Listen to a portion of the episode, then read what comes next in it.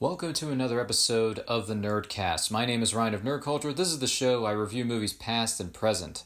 First one I want to kick things off with is A Nightmare on Elm Street 3 Dream Warriors. This focuses on another group of teens who are being haunted in their dreams by the one and only Freddy Krueger, reprising his role of Freddy Krueger played by Robert Englund. In this case, you have a young Patricia Arquette, a young Laurence Fishburne, and Heather Langenkamp, who reprises her role as Nancy Thompson, returns in this part of the franchise. And Nightmare on Elm Street 3 Dream Warriors is about Kristen, who slashes her wrist, and, and with her concern, with her mother's concern, she sends her to a psychiatric ward at a hospital, and she is put into group therapy. Now, in these group therapy sessions, all these kids realize that they are being tormented by the same force, that being Freddy Krueger. So they team up to go up against Freddy Krueger in the dream world, fight Freddy Krueger in their respective dreams, and try to bring an end to Freddy Krueger's terror. They are assisted by returning character Nancy Thompson, played by Heather Langenkamp, who is now a counselor herself, and the horror slash thriller parts of this movie go on from there. When it comes to A Nightmare on Elm Street 3 Dream Warriors, I really like this movie. It's got, you know, kids going into the dream world to take on Freddy Krueger that hadn't been done up to that point. It had some really good set pieces. The characters and the actors and actresses who are in this movie played their roles really, really well. The kills were creative, they were really good, done by Robert Englund's character, Freddy Krueger it's good stuff. It's a it's definitely a much better installment in the franchise than A Nightmare on Elm Street 2 Freddy's Revenge was because that movie didn't make a whole lot of sense at all. This one makes a whole lot of sense. It moves the story forward. It brings a few different layers to the characters and to the you know the horror slash thriller icon known as Freddy Krueger. And it connects the, the this film is more so connected to the first film than anything else. Overall, I'm going to give A Nightmare on Elm Street 3 Dream Warriors a 7 out of 10. I thought, you know, kids battling their own demons, battling their own mental illness with the, with the dreams and the nightmares that they are having, being done by Freddy Krueger, trying to help each other out, go into different parts of the dream world, all that kind of stuff. Plus the theme song, Dream Warriors, by Dokken, I believe is the name of the band. Really good stuff, I'm not going to lie. That is going to do it for my thoughts on A Nightmare on Elm Street 3 Dream Warriors. Moving on to the next film I'm going to tell you about is another, is the next chapter within this franchise. That would be A Nightmare on Elm Street 4 The Dream Master. Unfortunately, Patricia Arquette decided not to return for this one, so she is replaced by Tuesday Knight as the character of Kristen.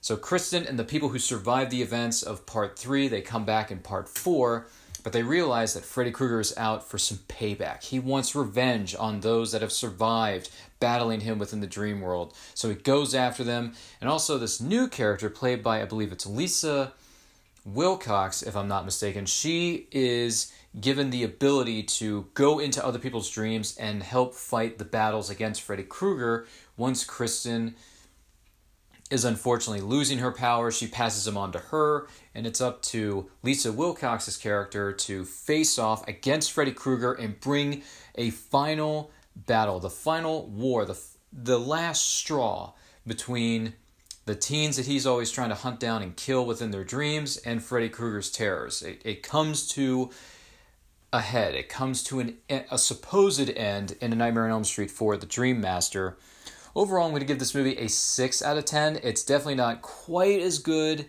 as A Nightmare on Elm Street 3 Dream Warriors, but it does have a few good scares. It has a few create. I will say this there were a lot of creepy moments where I was a bit cringy. I was closing, I wouldn't say closing my eyes, but I kind of had to look over to the side a little bit. There were some really gruesome kills and really some imagery that I would rather not discuss or rather not see. I understand it's part of the genre, it's par for the course but yes, the Dream Master has more terrifying stuff, a little bit more terrifying kills, if you will, in this installment than it did in part three.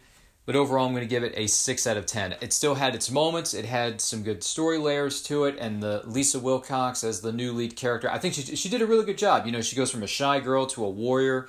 You know, in, in this installment of the franchise, she does a good job. And the rest of the cast, they're okay. Maybe not all that great as some of the others that have come before them, but then again, you know, it's hard to live up to certain sequels and certain parts of a franchise. That's just the way it is. So those are my thoughts on the two installments of A Nightmare on Elm Street. But what do you think about these movies? Where do they rank amongst your favorite horror slash thrillers? What do you think of the casts in these respective films? Do you like them? Do you not like them? Leave any and all your thoughts in the comment section below. We would love to hear what you have to say on the subject. Don't forget to subscribe to this podcast, give it a rating. We really appreciate it. Share this podcast out to all your friends and your family and co-workers. This podcast is available to download on Anchor, Google, Spotify, wherever you download your podcasts you can find the Nerdcast there. Once again, my name is Ryan of Nerd Culture. You can follow me and everything that we're doing here at Nerd Culture on all forms of social media at It's Nerd Culture. That's Facebook, Twitter, and Instagram. Check out our YouTube channel. New videos are dropping each and every week on our channel, so don't forget to like, comment, subscribe, do all that stuff. And in the meantime, stay healthy, stay strong, stay safe, and watch movies.